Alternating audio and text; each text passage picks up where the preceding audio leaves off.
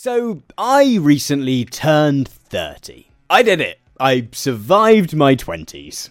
And I guess that's a big deal. I particularly keep being reminded of that episode of Friends where each of the friends turns 30 and has a minor crisis about it. And I think that now 20 year old episode of TV reflects the fact that there used to be this sense that by the age of 30, you'd kind of have things figured out, whether that was in relation to family or relationships or your job. As I crept towards and then over that milestone, I couldn't help reflect on the ways in which, due to various economic, political, social, and cultural changes, those expectations have shifted somewhat. To help me shine a light on how and why, I sat down with someone who's made an entire series on how to survive your 20s. Leena Norms, welcome to the show. Thank you so much for being here. Oh, thanks for having me.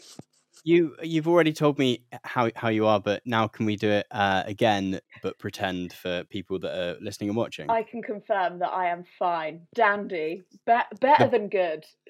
the last ten seconds have been okay Yeah. since since we last spoke. yeah, nothing's nothing's Um, gone down. So there we go. Not yet.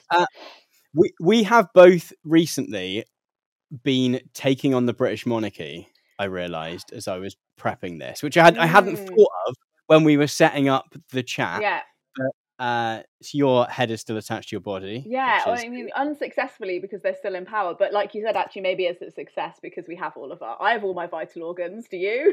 Okay, I did towards the very end of the. We we made three videos to tie in with the Mm. coronation, and the third one, um, both me and Georgia, who edits videos, were having uh, internet disasters. Uh, mine had just stopped working for reasons. I think the box had just broken for whatever reason, Mm. and it was very complicated and bureaucratic and a man had to come round to replace the box but that meant having two days where we needed to send big files across the internet where i didn't have the internet Oh no. and so i went to my local library which is kind of not the main central library in the city it's sort of one of the diddy ones that's open sort of tuesdays and thursdays Nice. 10 till 2 or something and i was there for the whole time waiting for things to upload but they've recently replaced the library internets with something called gov wi-fi Oh. which is a kind of centralized login system i guess Yeah. for the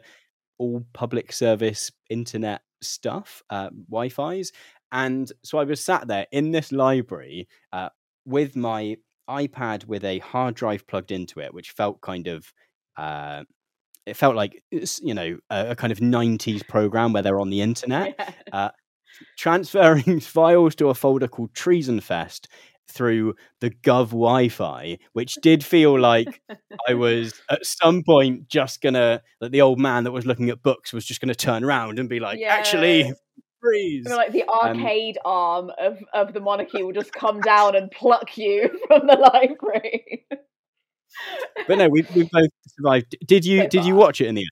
I think you said you specifically said in one of your videos you weren't going to watch it. I feel like I, I had to give some kind of action at the end. So I was like, look, if the viewing figures are down, at least that will be a news point. Just don't watch it. But I, I don't. I forgive you for watching it if you did because it was. It's, I hear that it was quite the spectacle. I mean, yeah, I, I, they use a song in it that I like, Mhm. uh, which is which is the sort of coronation song, is a bit of a banger. Mhm. Uh, so you know, oh, that's not. Uh, but yeah, I did. I we sort of watched bits of it. Uh, but yeah, I, I've I've survived survived the experience. But but viewing figures weren't great for it. Oh, good. That's cool. They came, Yeah. like Yeah. compared to a, a a football or something, they were they were quite quite not good, That's which is interesting. But that's a that's a story. For, I got a bit carried away with that. No. I want to it. Um, I wonder if that's also the- like be, if they'll they'll argue that it's because people are watching it in public, so they're all looking at one screen, and the uh, the beautiful idea of hundreds of people huddled around their TVs, maybe. on what was occasionally a bit of a wet day. I think Yeah. everyone was, of course, in the in the city centres. Everyone was in the pub. Yeah. Uh, doing doing the um, you know when it's the World Cup maybe for international viewers I don't know how how well this will come across but when it's the World Cup or the Euros there's this thing that Brits have sort of started doing, I think, quite recently. This I'm pretty sure this isn't actually a particularly long-standing thing of whenever a goal is scored, uh, everyone throws their pints up and goes like, "Way!" Um, I wonder if anyone just did that at sort of various There was- various I moments. heard that it wasn't like a big one moment climactic thing. I think you'd either have to be continuously throwing pints, or like, is, is there a moment when it's like a you may kiss the bride, but like you may kiss your crown the, moment? the this crown goes on. Okay. The crown, the but there's a lot of props. So there's and Mm. it there's the the sort of the rod of truth and the sword of hope and the It's all terribly the erotic, isn't it? The Spurs at one point. Uh, it is. It's interesting to watch, even as yeah. But but then the, the there's a sort of bit where he says an oath of some description, Mm. and that all happens behind a curtain in this sort of curtained box, uh, because that's sort of personal between him and God to make this oath. That it all Uh, just sounds kinky to me. That all of that just sounds like could be anything out of a kink playbook. There's a lot of props, many of them spurs Yeah. or swords. and then we or... go behind the curtain for the last bit. Love it. Anyway, but I didn't. I didn't bring you here. If anyone, I don't know what we're going to call this episode yet, but it will so far have been very confusing. Um, the reason I asked you, I asked you here today, sounds like I've, um, I- it's the sort of I called to, you to my office.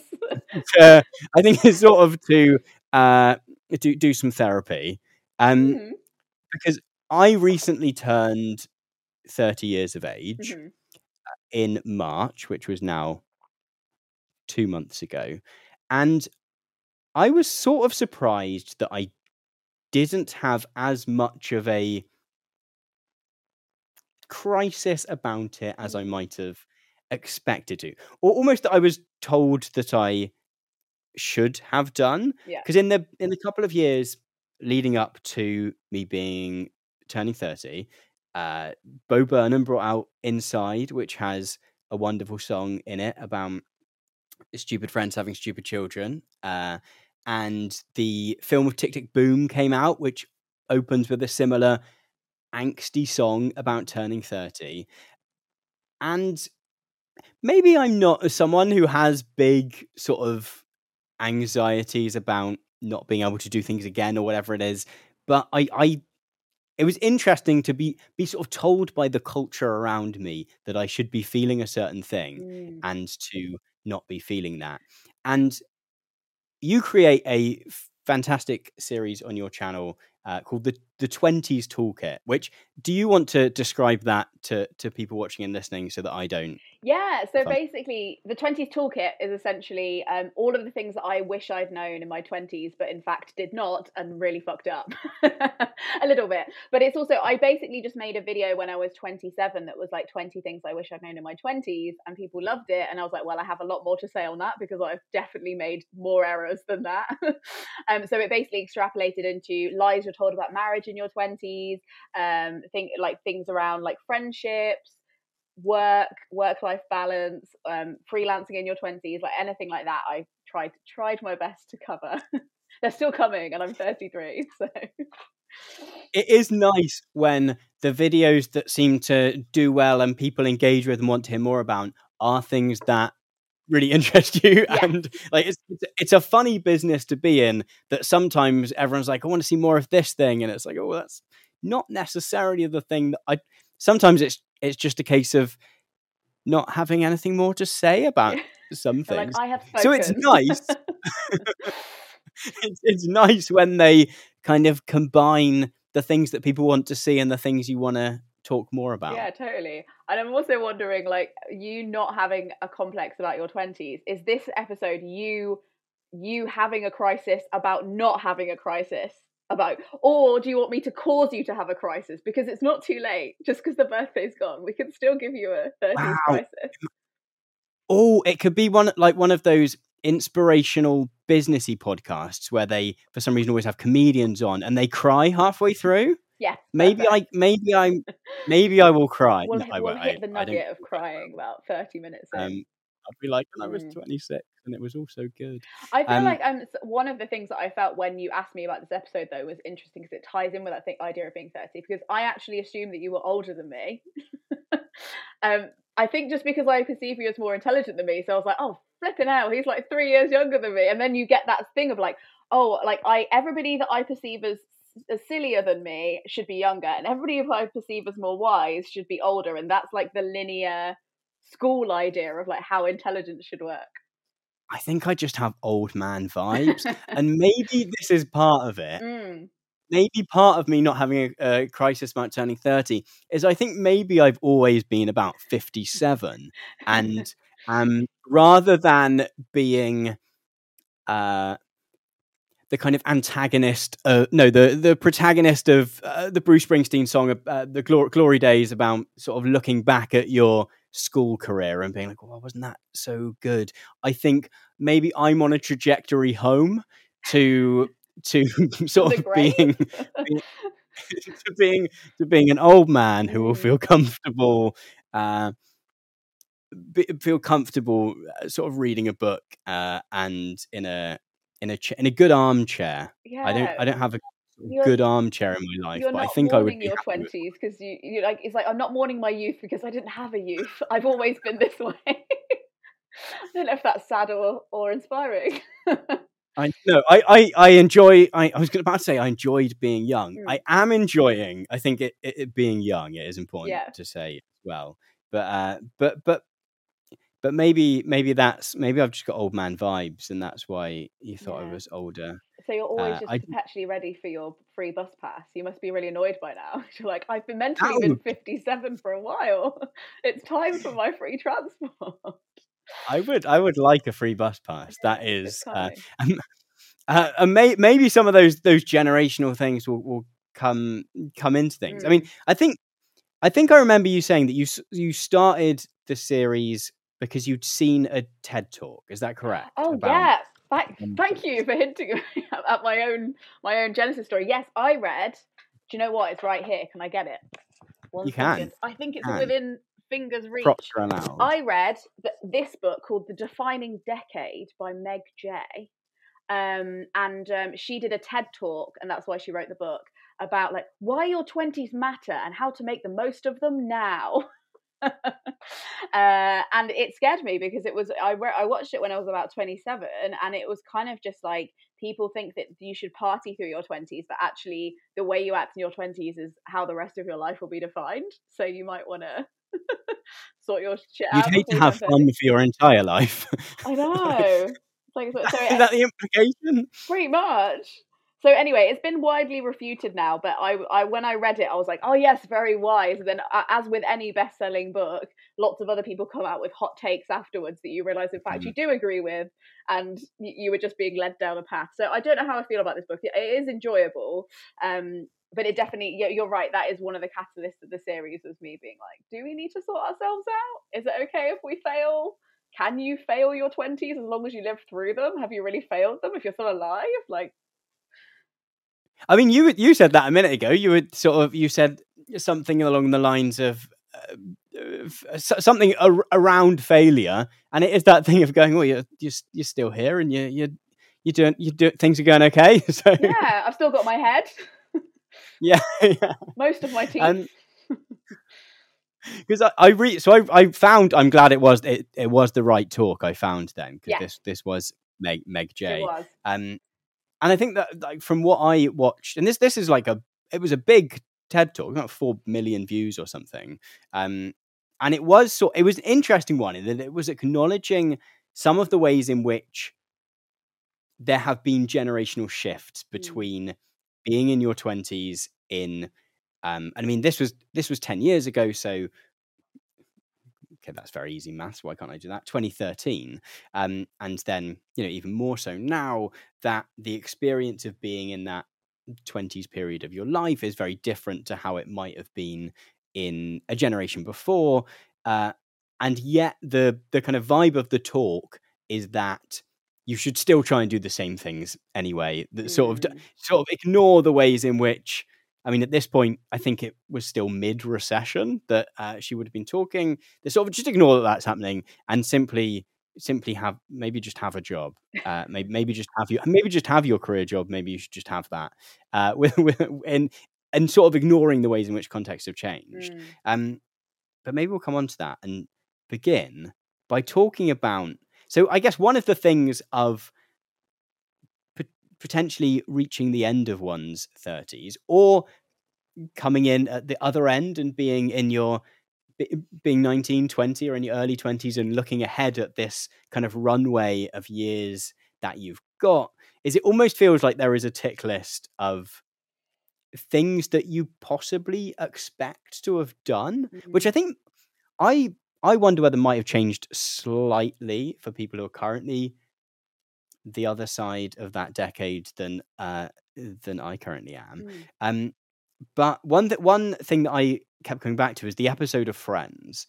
where I think Rachel, I think it's mainly Rachel that's turn turning thirty, and then they flash back to everyone else uh, turning thirty, Yeah. and it's all about. Uh, I think she's not particularly happy in her relationship and thought she would be married by now. Uh, uh, I think Ross gets a car. I think that's the sort of comedy comedy side story. Um, but I suppose it's I suppose the, the way to start the conversation is to think about what I don't know what what did you find your expectations going into your twenties were of where you might be when you landed on the other side of it.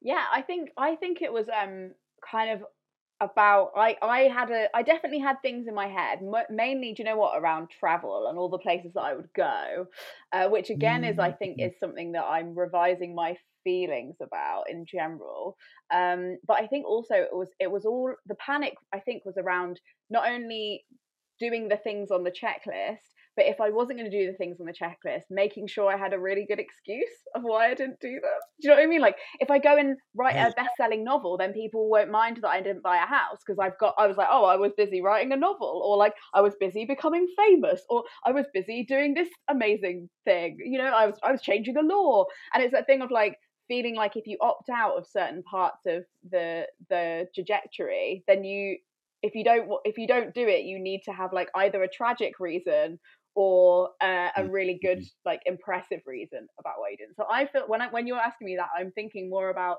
I was more panicking about the fact that I, I knew that some of those things probably wouldn't happen. That's that really sense? interesting.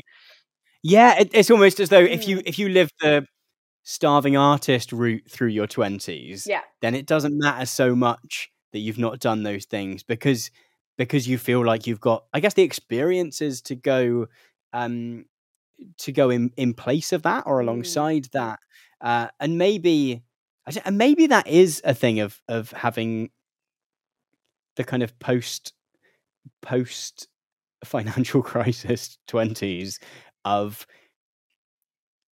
home ownership and and jobs being down and those traditional markers not being there Mm. but looking for other markers that that we could sort of put in their place to uh make up for some of them yeah, and so, and whether that's like doing something really impressive or just having like loads of crazy stories of like this time I went to Mhm. Australia and I got drunk with a wombat, and you know you you feel like you're like I've got to have these crazy stories. I've got to go out and do do stuff. But I do think I, I was I was engaged for some of my twenties and didn't end up marrying that person. I think that's interesting as well. Going through the stages of planning a wedding and seeing how everybody reacts to it in this kind of over celebratory way for me where I was like I'm being over congratulated for something that Mhm. I didn't even really do. And that you know, and, and I think there's that that side of it as well was really interesting for me. But I think it's also about like what uh, like the like you said like you said the extenuating circumstances of what's possible. Because I feel like for you, you might have hit some of those those ones on the tick tick list, have you? And then other ones. Do you feel like you, if there is a tick list, have you ticked off some of them? On on my way to some of them i guess Mhm. um i've very nearly ordered a wedding ring uh Oh. today so that was so that that, I'm- that sounded like it was sort of over the course of a month uh so so there's sort of some of them that are maybe happening slightly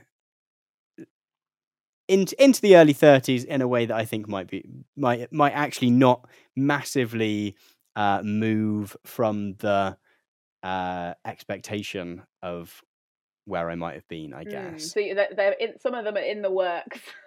yeah, yeah, which which which feels feels like I'm sort of sticking to the the the game of life uh life plan uh Mm, in, in some ways. mm. I mean maybe it's best to go through in in in categories. Yeah. Okay. Let's In do it. in we, we were we were sort of discussing this before we started Mm. of what are the what are the areas of life? And it was interesting that i think that you brought up some that i, I would never have thought of which i think are uh, potentially gendered ones of the different expectations that are are placed upon us Mm. um which i thought was, was was really interesting. Just some stuff that would i would never have necessarily thought of.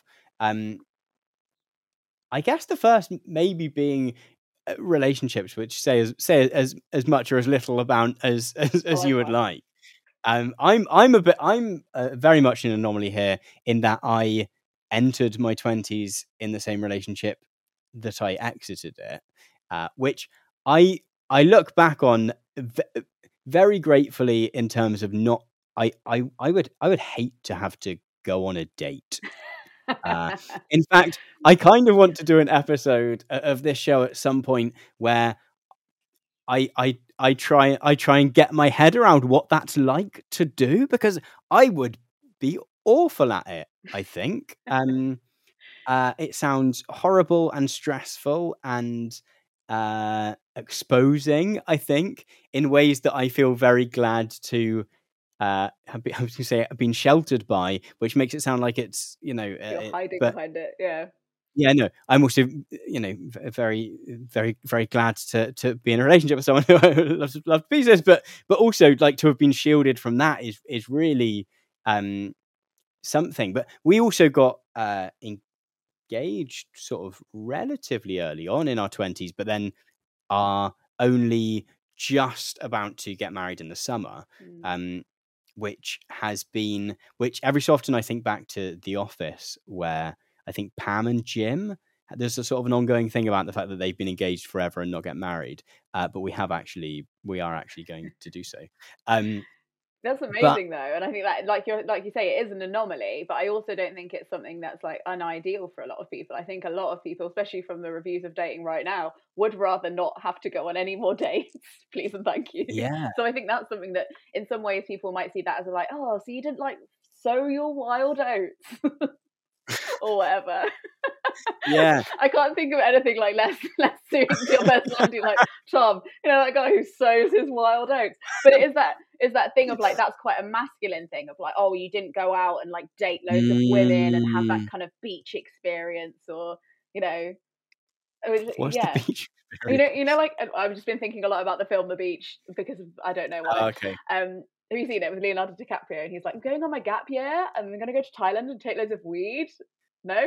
I've not seen I've not seen the beach. I'm oh, afraid. Oh, well, I don't know if recommends my strongest word for it, but anyway, the the kind of that experience of of um, dating loads of people, I think, is something that people really associate with their twenties, and I think some people in their thirties and forties will look back and be wistful about that period and be like, oh, remember when I was just dating around.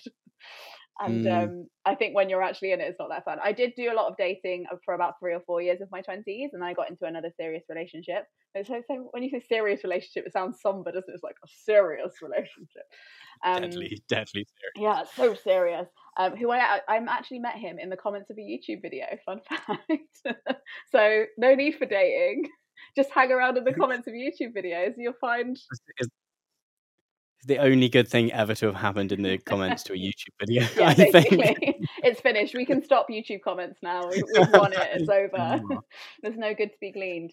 Um, but yeah, no, I think you're right. I think the the relationship expectation, and also like you know, I think I grew up um quite Christian, and I'm not anymore. But it meant that a lot of my friends were married by the very beginning of our twenties. You know, I feel like weddings was something Mm. I went to. 10 years ago and I haven't I haven't been to a wedding in like 5 7 years you know what I mean I'm not there, there's something that happened before and I, I know that in my 30s we'll probably go through the, some of the divorce stages of that as well you know I, I think there's also that Mm-hmm. that as an expectation that people don't think about um but yeah I think ba- babies is is part of that relationship thing as well that I think well that's a different category but I think it's it's been interesting the expectations of people feeling like kind of almost from my end anyway pe- people feeling acting like they're in a game of fruit salad. Do you ever play that as a kid? Uh, where where you sort of if you're wearing a red hat stand up and swap places. Yeah and then like if right. you if and they take one chair away every time so you have to be you can't be the last person to sit down and it's like, oh, I've yeah. got to find a partner, otherwise I'll be the only person standing. You know, that's the kind of feeling I think sometimes. Um, so yeah, I think that's an interesting thing to to fight against um, if you haven't found the right person.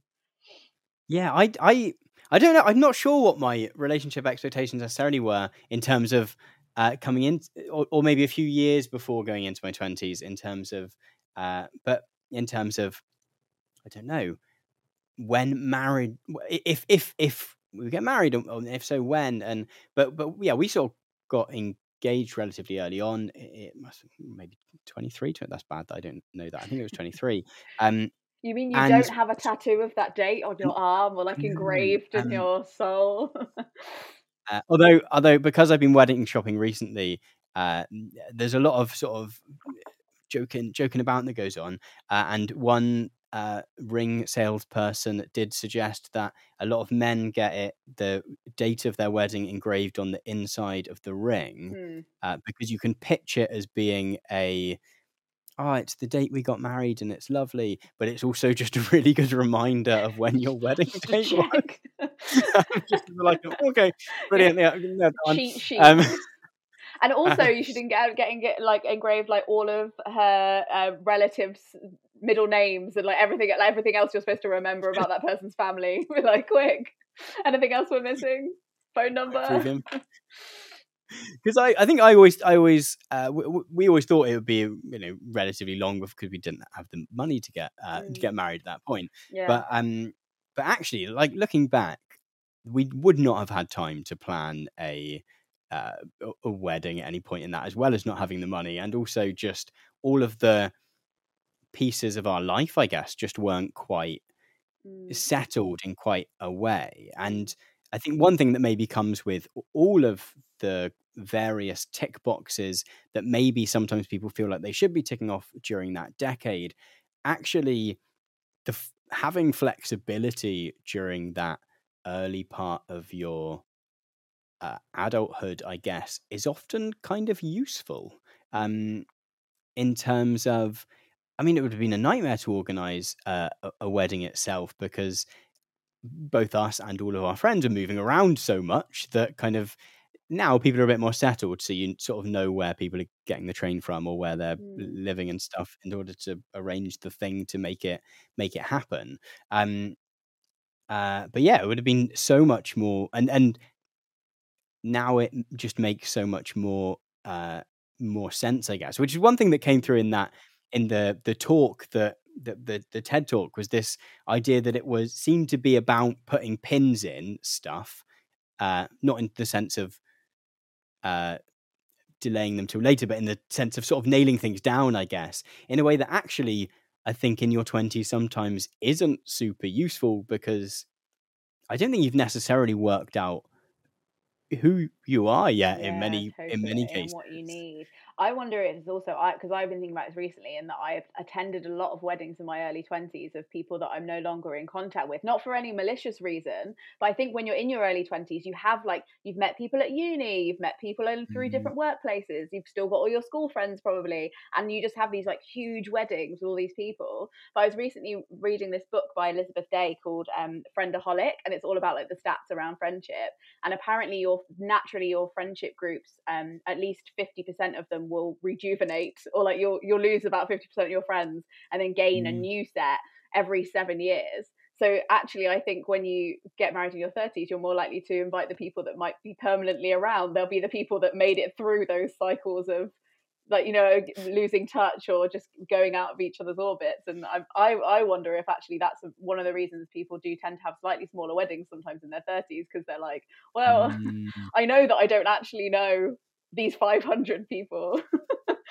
You've got you know? the survivors. Yeah. Because I, I, guess it's which friendships are contextual mm. in the mm. sense of you have friends at work that, whilst you're working at that place, you think of as amazing uh, friends, and then it turns out that when you don't have uh, all of those work things to talk about and to gossip about, etc., that suddenly, oh, I don't know what we talk about if we don't talk about those have that. things. And so, Yeah, totally. And I think also sometimes I've like thought that I've like people at work are like really, really good natural friends, but actually it's just a trauma bond because we're both having such a bad time at work that it's like um but yeah, no, I, I think I think you're right and I think that kind of dovetails into the friendship thing as well in, in that I think in your in your teens you're always like friends forever. We're gonna be friends forever and especially at uni I think as well. There was a lot of talk of like we're gonna know each other when we're old and um that that's not always true and I think you're right. It's because people do naturally change quite a lot in their 20s and sometimes people change in really different ways um, and the people that I'm still friends with, because some of my closest friends are still like friends from school, and I think it's because we're like the the parts of us that align are like the permanent parts of us, you know. So there's lots of things we've both changed in our lives, but for some reason, the part of us that gels is part of. I mean, essence sounds a bit wanky, doesn't it? But like the essence mm, is there.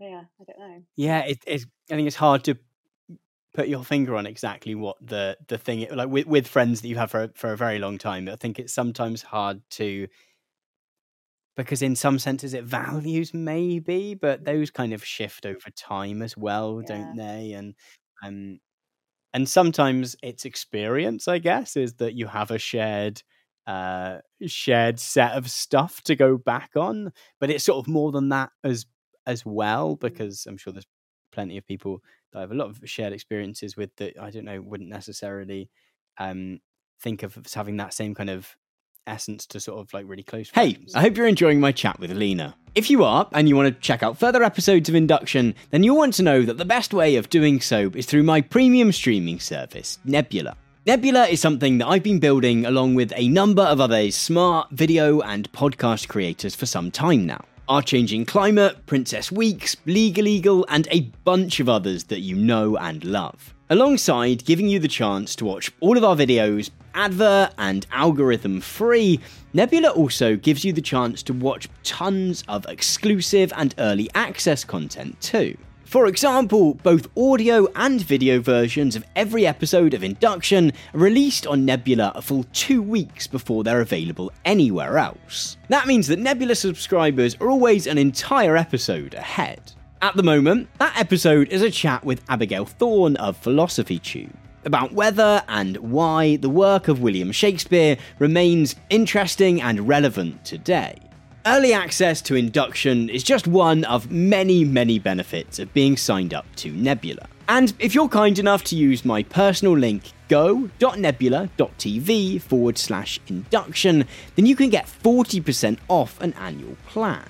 That brings the cost down to just $2.50 a month.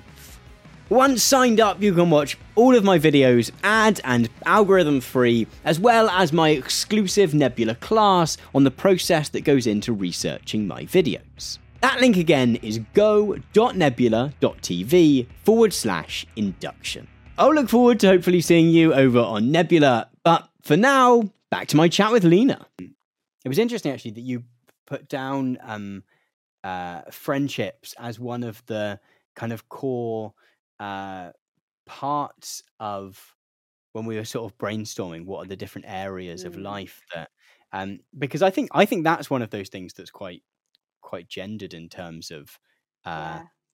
expectations for um, men and women uh, usually in that uh, my expectation was probably that I would have a, you know a couple of good like I think friendship groups among men tend to be smaller Yeah. is what is is my observation it's not my suggestion that that is the way things should should be De- and de- definitely among kind of cis het men uh the the I think it's because we sort of we're often sort of socialized to place less value on it I Mm, think Definitely. in terms of um and so like i definitely know that i have sort of one very very good friend and then and then and then you know lots of other other friends as well but in the same way that if if i talk to my partner about uh you know who is your your best friend there's like a list of sort of 10 or 15 um people who, Mm. uh,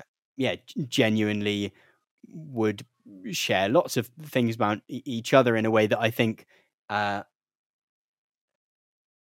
definitely, I feel like I I am often socialized to kind of close off a little bit. yeah. Um, and so it was interesting to think about. I, I could, I, I think my expectation was that hopefully I would have one good friend who, with whom I probably shared a hobby, and I think I've, I think I've come through because I was thinking, I, I think about this quite often about how I think uh, kind of cis het male friendships, you have to have an excuse. Mm. You can't, you can't just be friends. You have to, and you can't just sort of meet up to do something.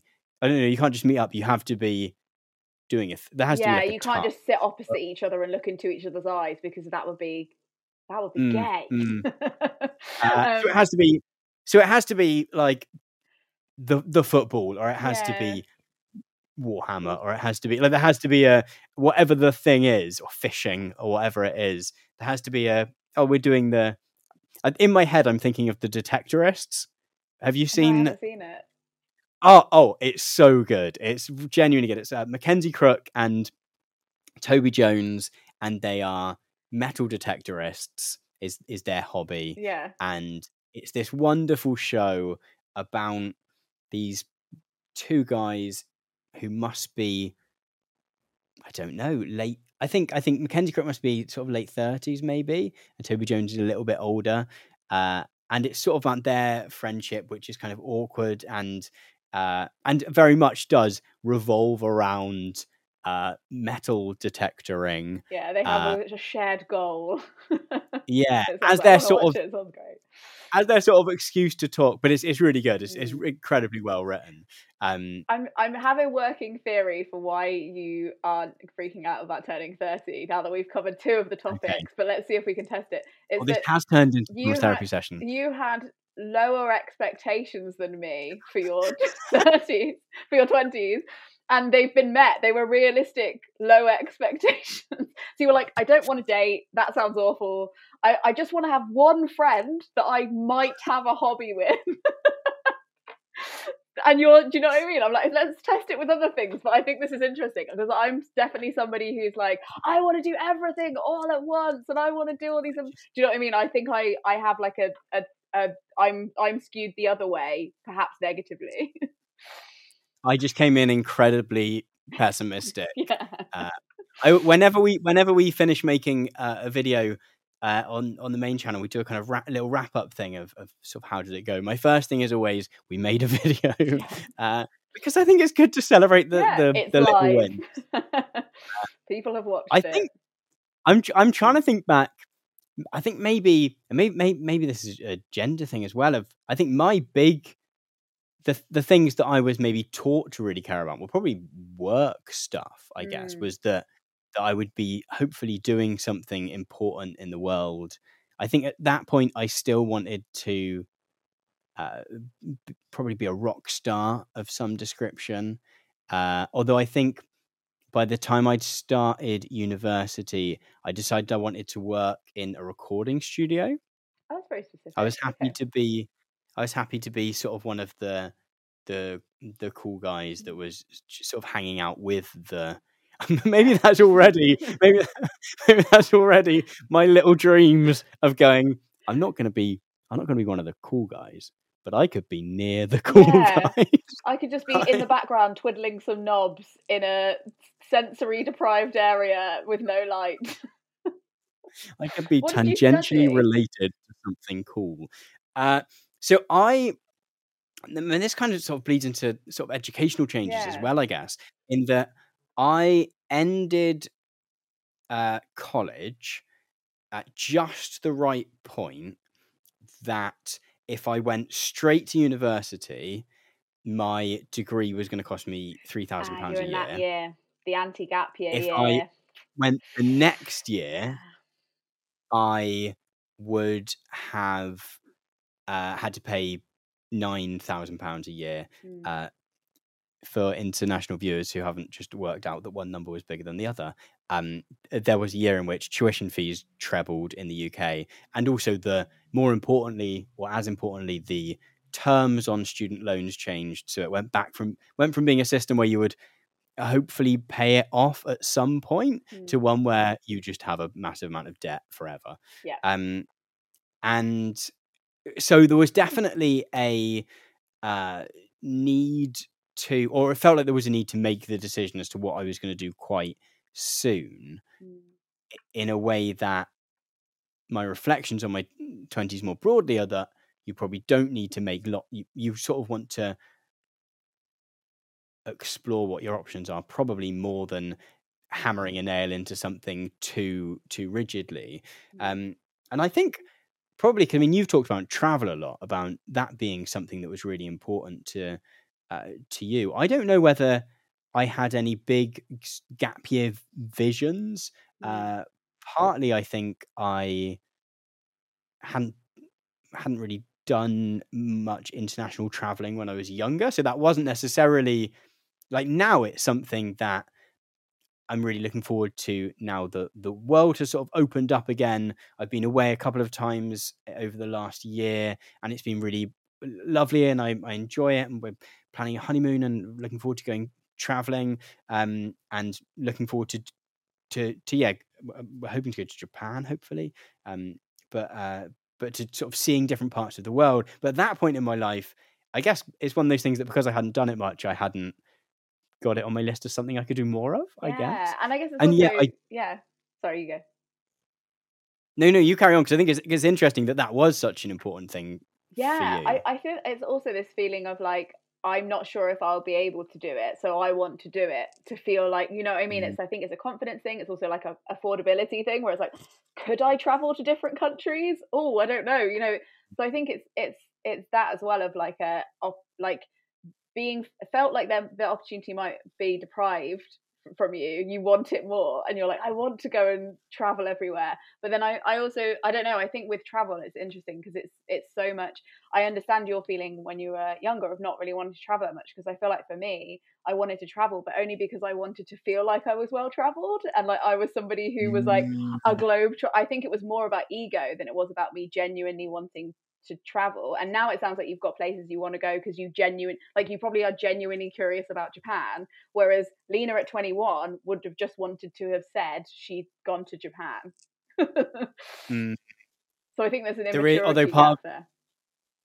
part of me has worried that everyone seems like well not everyone but but I, i've heard of multiple people going to japan i think since it's reopened Mm. and now part of me does worry am i going on a cliche holiday but that's not really at the front of my mind that's just like one of those Mm. things that sits there which is which, but at the beginning of my 20s probably would have uh, ate away at me uh, more because i think you do still have that i think there's just so much more anxiety about how you are perceived in the world Mm. and for maybe some for some people maybe that does hang around a little bit more for some people i'm sure some people are completely comfortable with themselves and and who they are and how the world perceives them at the tender age of 20 and that never worries them at all.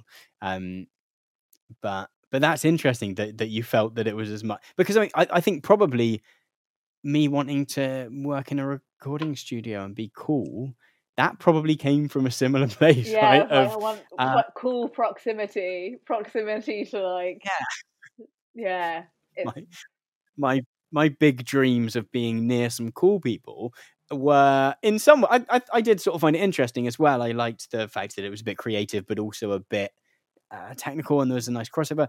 But yeah, but yeah, I think there was definitely at least an element of mm, of that feeding into it. yeah, Um, definitely. I think I have. but I think Sorry, go on. Well, I was just gonna say that I think with with like jobs has been the the one thing that has really changed rapidly over the past sort of twenty years in terms of that idea of fitting into a career that is kind of like a groove that you just then follow to the end of your to the end of your days uh, and get a nice pension at the end.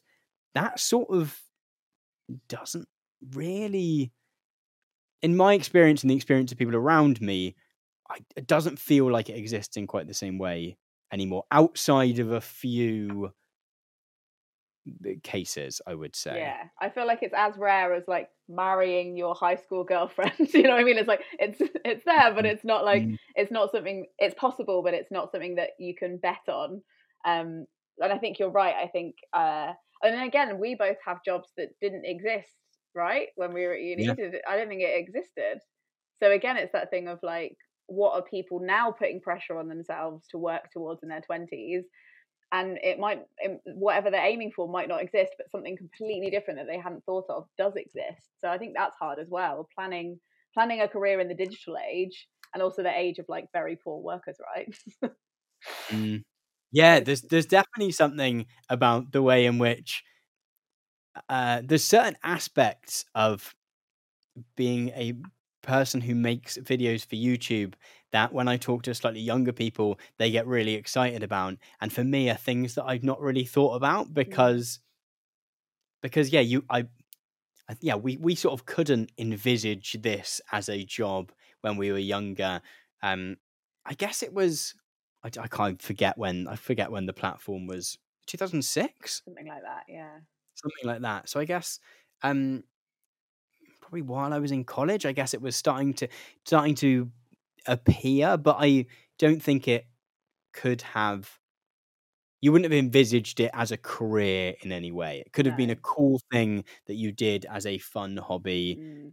uh, on the side, and probably then tried to convert it into.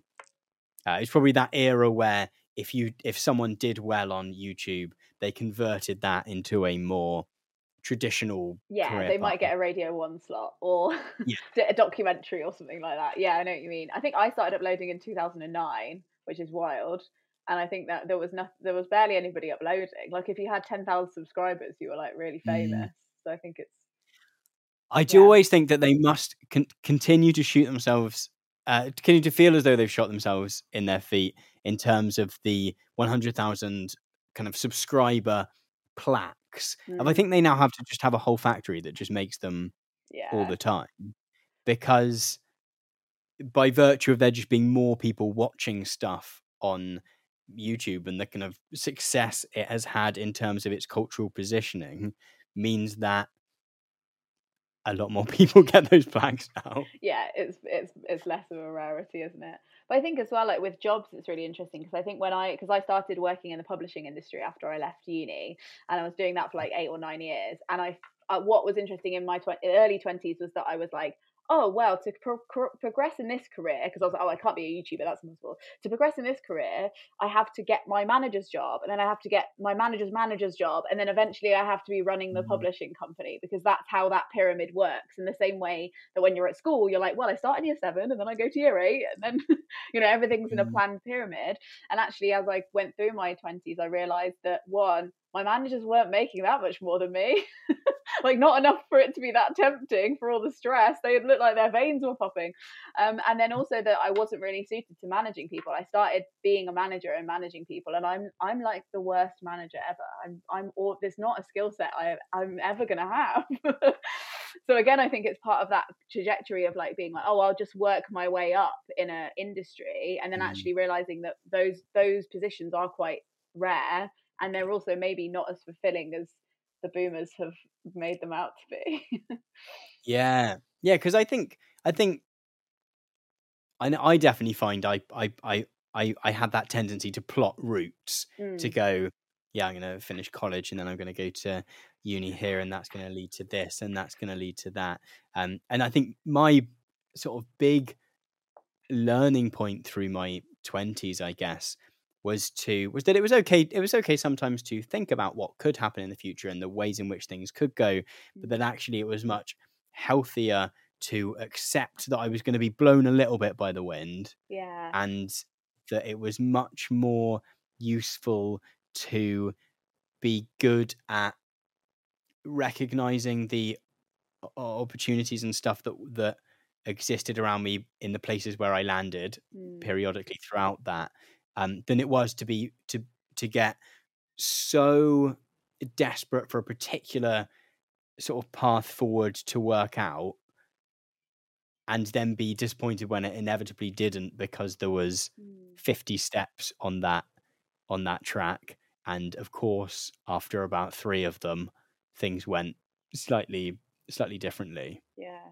I think that's what's interesting about the pandemic is that I think that people experience that have always experienced that in their 20s is like maybe it's like a long-term illness or a death in the family or an unexpected baby or something something that will throw mm-hmm. their life off course or unexpected like financial problems anything like that can throw you off course but the thing with the pandemic was that that kind of happened to everybody to some extent mm-hmm. depending on your privilege levels but at, all at the same time i think most people i've met can say oh my life would have been like this but the pandemic happened so it went like this. And sometimes that's a better option than the option without the pandemic but i do think there's a lot like when you say it's like blown by the wind i'm like yeah and sometimes there's a huge gust. And then and then you have to adjust your timeline. You can't just say everybody has to achieve mm-hmm. everything in 10 years because that's not fair some people haven't had those 10 years to do you do you feel like the the parts of your 20 because i turned 30 right at the beginning of the pandemic do you feel mm. like you any regret having uh, spent the last bit of your 20s uh, in that weird liminal space of like COVID's kind of running the ship for a few years, so I can't really plan. Yeah. Are you resentful, uh, or if is asking the question making you resentful when you wouldn't have been, and now it's occurring to you? I think I, I think I'm the kind of person that tries not to be too resentful of stuff anyway. So mm. I think I'm inclined not to sit there and and and let that be the I think I'm, I'm someone that tries to think about what's the useful emotion to have at a given point, and I'm probably I almost certainly do not succeed in that uh, all the time. Yeah. But I think that I definitely wish it hadn't uh, happened for for many reasons. Uh, the smallest, I think, I suppose, from the smallest being that we had we had a nice holiday to Turkey booked that we never went on. That's a shame. That's that was shame. which I'd completely forgotten had happened, uh, but actually gave me sort of something something as I mean, it was a little bit different being someone that was making videos through that time in that work didn't change much mm. in terms of if I had been going to an office and then either been uh, laid off or furloughed or continued to work but suddenly was working at home the shift there was slightly less pronounced um and so my biggest my biggest shift was trying to get my money back from whoever it was that we were meant to go on holiday with yeah. uh, that was sort of and that was i think that became my sort of coping thing for the first few months of the the sort of trauma in the rest of the world i could if i could focus on this little this little thing that uh that, that I wouldn't have to process so much of um, so much of that stuff as well. Um, but I'm trying to think of anything in particular because I'm sure it also led to some really nice stuff as well. Like as as someone that that works from home, it meant that my partner was also at home and that we got to have lunch together mm. um each day and that and so there was there were sort of nice things in addition to that. Um, I possibly would say that I I missed doing a kind of yearly trip to somewhere. Uh, I I like a I like a city break. I like making a, a list of all the different places. I think because we didn't do much uh, international traveling when I was younger, I if I go to somewhere for four days, I like to absolutely make the most of it. That's timetabled. So yeah, yeah, I've got a I've got a sort of eight o'clock to sort of probably eight o'clock again.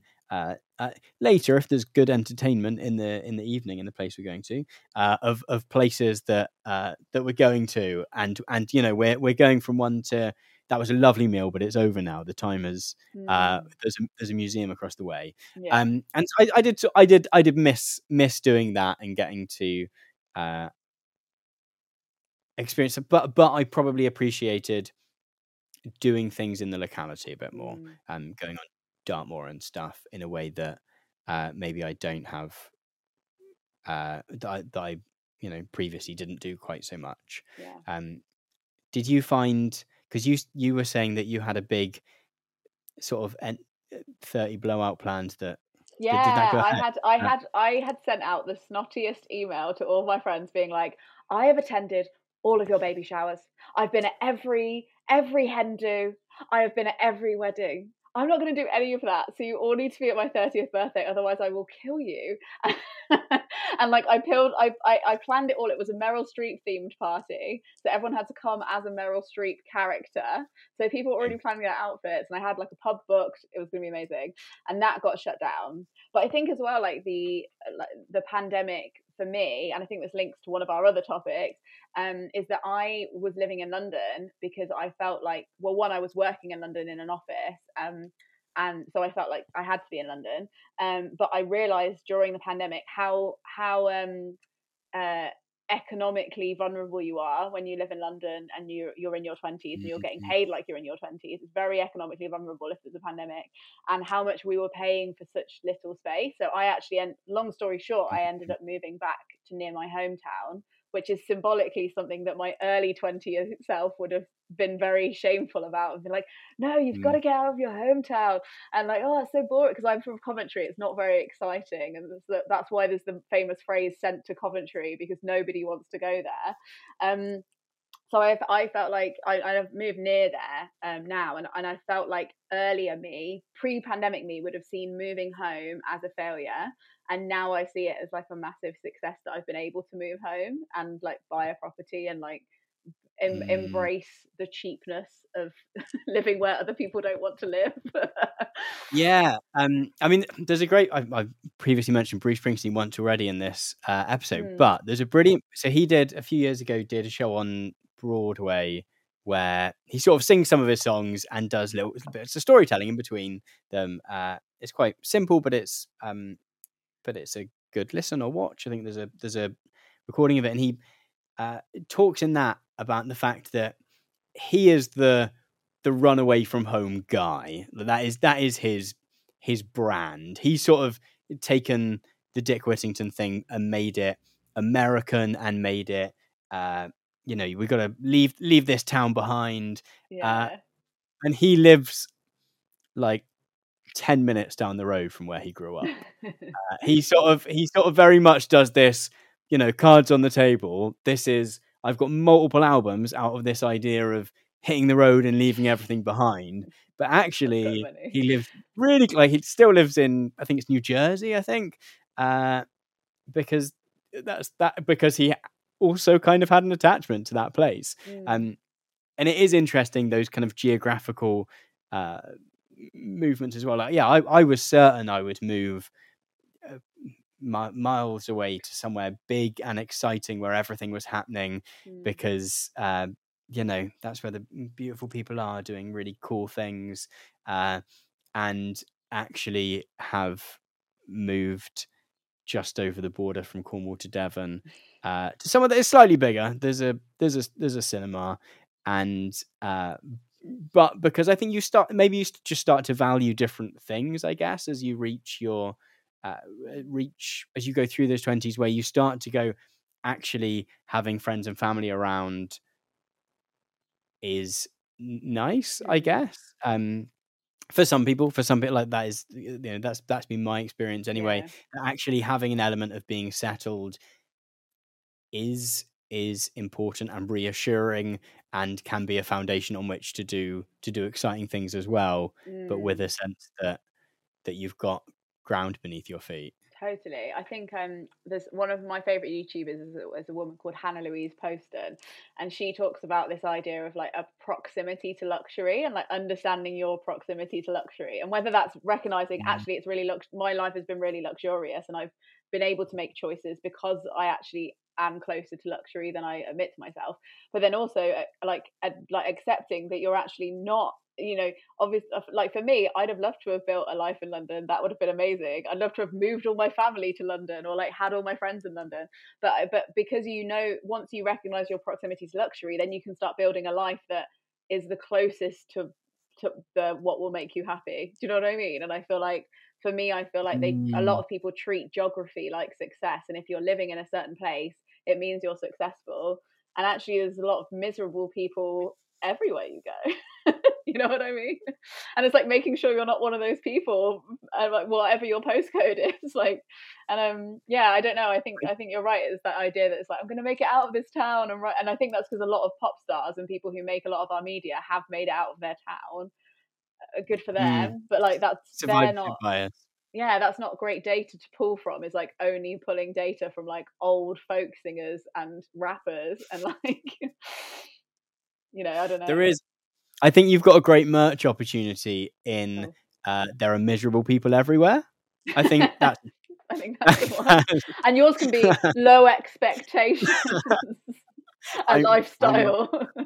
I, I, might be near the cool people. Yeah. Um, uh, I think one thing that um that that you do really well in the uh in the 20s toolkit series which i think is is difficult to do and the only other person i've seen that does it really well and this is probably through lack of of of awareness rather than there not being anyone else who does it really really well is uh, Chelsea Fagan in the uh, Financial Diet, which is sort of American focused. to, to, be in the same sentence as Chelsea Fagan um, is, uh, yeah. But I th- well, I think what I think what you both do really well. Her, we're talking about filing your taxes or whatever it is, and and, and you were talking about uh, some of these reflections on your twenties and, and tips for people that maybe are in their early twenties or mm. or or I think probably mid twenties and and starting to panic a bit maybe is offering advice in ways that acknowledge that the world is not fair and that or and acknowledge the uh, you know the systems that we're tied up in um but still giving gen- sort of giving gentle nudges while still being able to go yes it's not fair that you that you have to think about x or you have to do y um, but it might be helpful if you thought about that yeah. because I think a lot of um, self help stuff um, is often just you can do anything. We all have the same 40 hours or however many hours, 24 hours in the day. Mm. Um, eh, sto- stories about people who started from nothing if you ignore um, all the stuff they had. Uh, and is sort of pretends that these things pretends that the various uh, barriers and ceilings and roadblocks don't exist entirely. Mm. Uh, whereas I think what you do really well is to sort of acknowledge that those are there. Uh, and it's, I don't know, do you find that when you're writing the episodes yeah. that it's a hard I, I think that there's there's a lot of damage we do to ourselves when we try and plan our lives as an individual because that is like a wild thing to do on any scale. But I think when you're at school, mm-hmm. I did a video called like lies to unlearn from school in your twenties, and I think one of the school things is like look, here's the lesson plan. If you learn these study notes and if you do this, then you will pass your test because this is all about you. and there is that element mm. of truth in that. But when it comes to say like a relationship, sometimes you don't have a choice. Like I entered my twenties with somebody I thought I'd leave my twenties with, but you don't have a choice about how the other person acts or doesn't act in that relationship, and mm-hmm. you, are only responsible for fifty percent of the success of it. And I think that's what a lot of people experience in their twenties is a breakdown of a relationship that it isn't quite in, in your control and i think there's like having that forgiveness about that so i think without sounding like a massive socialist i feel like a lot of our trajectory about the 20s is has to has to be be collective like say if you're entering your 20s with other mm. people what do we want to do in our 20s like what do we want the world to be like by the time we're in our 30s because it's it's dependent on that you can't you can't you can't like like we've learned with the kind of huge like horrible um cost of living crisis at the moment you can't you, that's not in your personal plan that's not in your like mm. on your uh, vision mm. board it's like getting yeah. through that and that's something that you can't you can't plan on your own and that's okay and it's not really i don't know i think yeah i think for me i think i've just basically lost all of my well i haven't i've probably got a long way to go i feel like i entered my my 20s like an egomaniac and now i think about myself only 70% of the time so so that's good. I think but, I think it's a sort of common ex- common experience that you sort of lose some of the lose some of those anxieties. I think I've definitely um, uh, felt that that I'm mm. less worried about what people think of me. I think as mm. I've as I've gone through um, my uh, twenties, but I think that point that you make and is, is possibly a really good one to sort of wrap up on is that idea of the yeah we I think we often go into I think when, when we're younger we do like to think of ourselves you know we watch a million films and read a million books and because when you're young and you're you're often in scenarios where you don't have much agency whether that's because you're at school whether that's because uh, you don't you generally don't get to decide where you live and what you do at the weekends and stuff and so you kind of lose yourself in these stories where people do have these agent the agency to go away and do all these uh, amazing things in a way that the whole world centers around them being fantastic and excelling at whatever the thing in particular is that they excel at mm. but that actually the interconnectedness of our lives means that whether it's that you're in a relationship with a partner and therefore you might have to compromise on certain things, or you might sometimes go, actually, we're going to move somewhere because that's important to you, or we're going to not do X, or we are going to do Y because that's important to you, uh, or whether it's that a pandemic happens and that is the thing that knocks things off course actually the ways in which we're inter- interconnected with the world and with each other means that having too fixed a plan is almost impossible and that it is natural that you're going to land somewhere slightly different to where you hoped you might mm. but that you kind of have to look for the the opportunities and the the the paths forward from there i guess it's not just about accept you know always accepting life as it is you are still mm. allowed to have uh you know i think it'd be awful if anyone came away from this conversation being like and therefore you get to 30 and that is how life is forever going forward um yeah. but you just sort of have to plan from where you where you land and yeah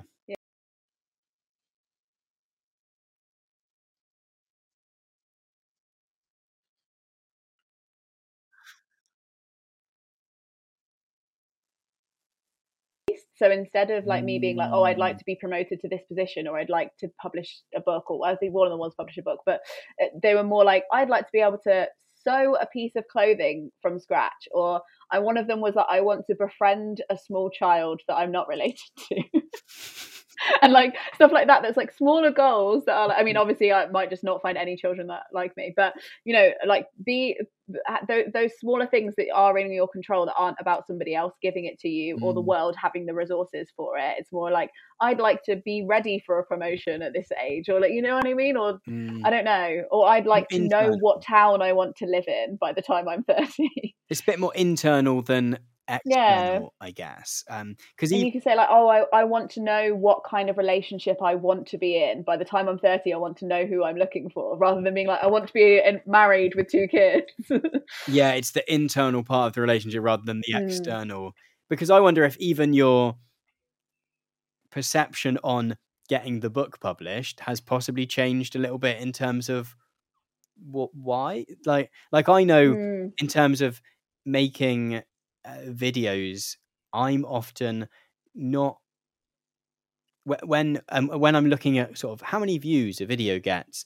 My concern isn't necessarily that I think it's really cool if a video gets lots of views. It's that I want it to make sure it makes enough money that I can continue to do the thing because actually it's the process that I find really rewarding and yeah. it's and it and it is a reflection of that that it's nice that maybe it means that something about it was good if lots of people have watched it. But hmm. actually, mm. that's sometimes secondary, or, or at least the the sheer numbers of it is secondary to the feeling that the thing that I've created or been cre- involved in creating is worthwhile in some way.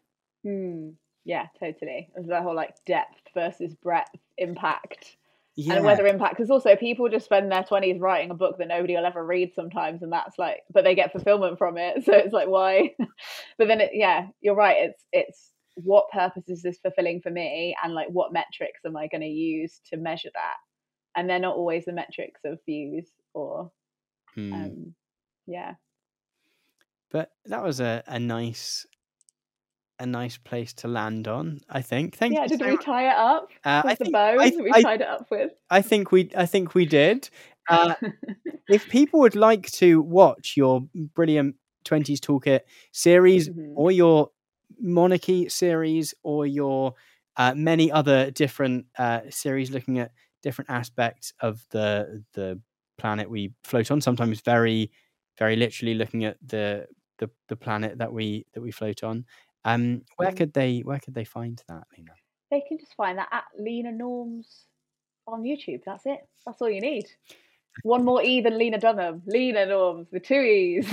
Stop. That's my, that's my new that from me. catchphrase. I've got one more E than Lena Dunham. um, no, thank you so so much for talking with me, and uh, thank That's you everyone pleasure. that's watching. Thank you so, so much for listening to my chat with Leena Norms. I hope that you enjoyed listening to it as much as I enjoyed recording it. As I said during the show, if you'd like to get early access to every single episode of Induction, as well as to heaps of other premium exclusive content, then you can do so over on Nebula. And if you use my personal link, go.nebula.tv forward slash induction, then you can get 40% off an annual plan whilst supporting us to make more episodes of the show. Thanks again for listening, and I will see you in the next episode.